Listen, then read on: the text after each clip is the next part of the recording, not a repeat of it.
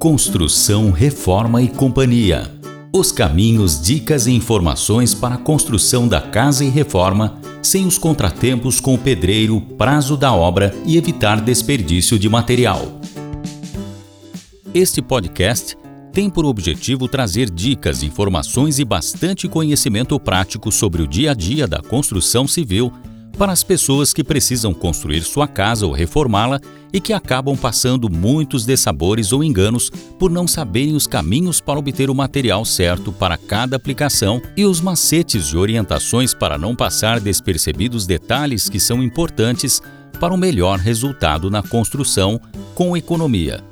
Neste podcast, você vai encontrar consultas e entrevistas a vários especialistas, prestadores de serviço e fornecedores ligados à construção para te auxiliar no acompanhamento da sua obra. Apresentação: Alberto Lopes. Olá, meu amigo e minha amiga, estamos no episódio 17 do nosso podcast Construção, Reforma e Companhia no episódio anterior, começamos a conversar sobre as duas opções de cobertura da casa: colocação da laje ou simplesmente o forro combinado com o telhado. Entre laje e telhado, qual a melhor opção que trará conforto e ainda economia, segurança e um melhor visual para a construção?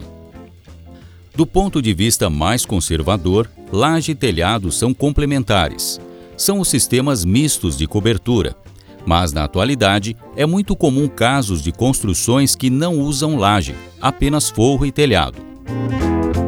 Neste episódio, vamos conversar sobre o forro e telhado e trazemos mais algumas informações sobre os prós e contra entre os sistemas de cobertura. No Brasil, o sistema de telhado normalmente compete com as lajes. As telhas que compõem os telhados podem ser encontradas em variados modelos e também produzidas com diversos materiais, naturais, coloridas, esmaltadas, recicladas e etc. E há ainda as telhas de cimento, que se encaixam perfeitamente umas nas outras. Independente do tipo, todas precisam de um sistema de sustentação.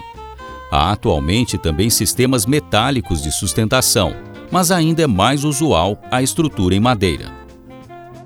Os tipos de telhas encontrados no mercado variam conforme o desenho ou função da telha. Alguns exemplos são portuguesa, americana, germânica, francesa, plan, colonial e etc. O que muda de um modelo de telha para o outro é a forma da peça, a condução da água e o encaixe da telha no telhado.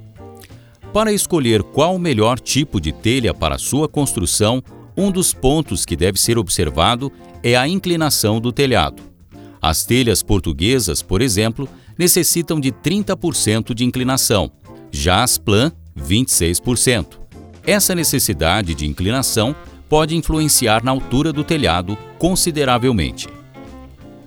O sistema de sustentação do telhado é composto por terças, que é a parte mais robusta do telhado.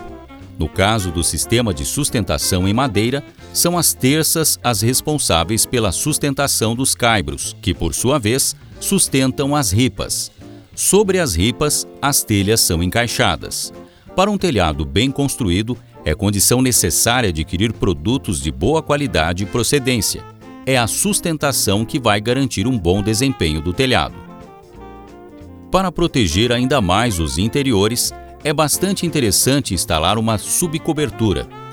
Existem no mercado mantas que podem melhorar ainda mais a segurança da cobertura, evitando possíveis vazamentos e ainda ajudando que o calor não passe do telhado para a área acima do forro.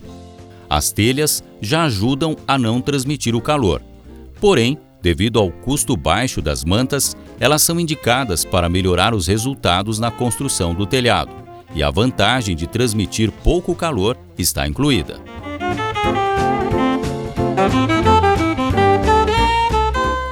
As telhas metálicas são cada vez mais usadas nas construções brasileiras.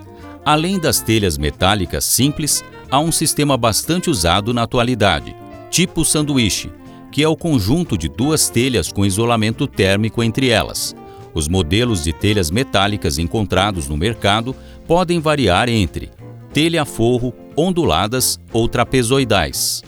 Cada um dos modelos possui diversos desenhos, em que cada um permite um determinado vão ou inclinação diferente para as telhas. As telhas metálicas podem ser de alumínio ou de aço e podem contar com acabamento em galvanização e pintura eletrostática. Tudo depende do fabricante ou do restante do material a ser utilizado. As vantagens da telha metálica é a sua baixa inclinação e a leveza que poupa a estrutura, e ainda a agilidade e facilidade na montagem. Uma novidade bem interessante é a possibilidade de usar um substrato de borracha sobre as coberturas metálicas. A utilização desse novo material pode ajudar no crescimento de um jardim com pouca acessibilidade para embelezar ainda mais a casa.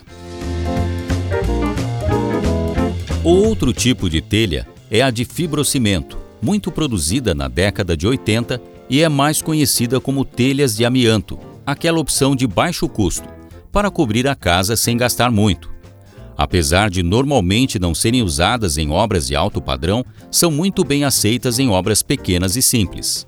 Mas, lembrando que na década de 70, grandes construções foram erguidas com esse tipo de cobertura e foram muito bem admiradas, provando que a estética não depende apenas do material, mas sim do projeto arquitetônico.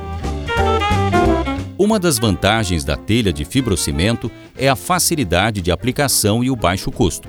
Mas, se não houver um planejamento adequado, o interior pode se tornar quente demais ou obter um aspecto simplório.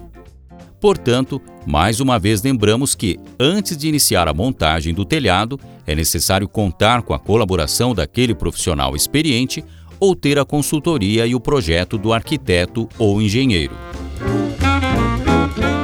Agora, além das telhas cerâmicas e de concreto, telhas de fibrocimento e telhas metálicas, existem outros tipos, e cada tipo de telha é voltado para uma determinada finalidade. Por exemplo, caso queira um pouco mais de luminosidade, nada melhor que as telhas translúcidas e as transparentes, que permitem o aproveitamento da luz externa.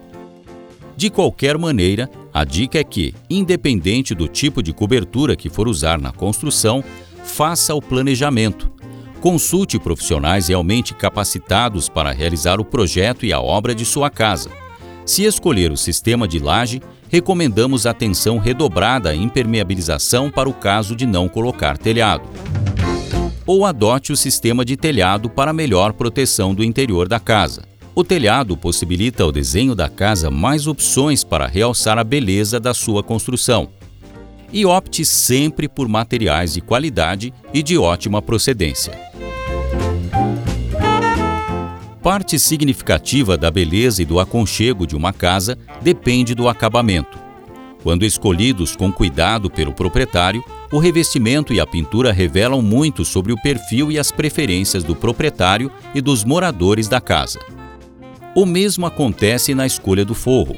Entre os diferentes tipos de forro, o dono da casa escolhe aquele que faz mais sentido para ele e para sua família, considerando estética, durabilidade e possibilidade de investimento.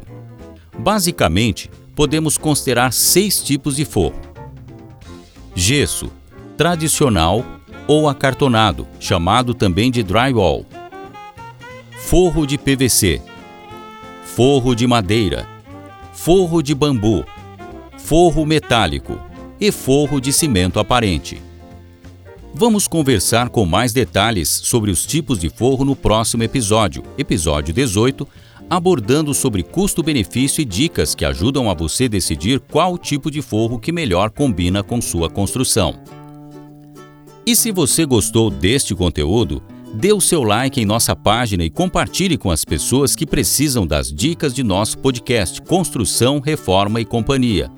Para sugestões e dúvidas, entre em contato com nossa produção pelo e-mail construcalreforma.infostudiobrasil.com ou pelo telefone WhatsApp 19 3229 0323. Muito obrigado pela sua atenção e até o próximo episódio.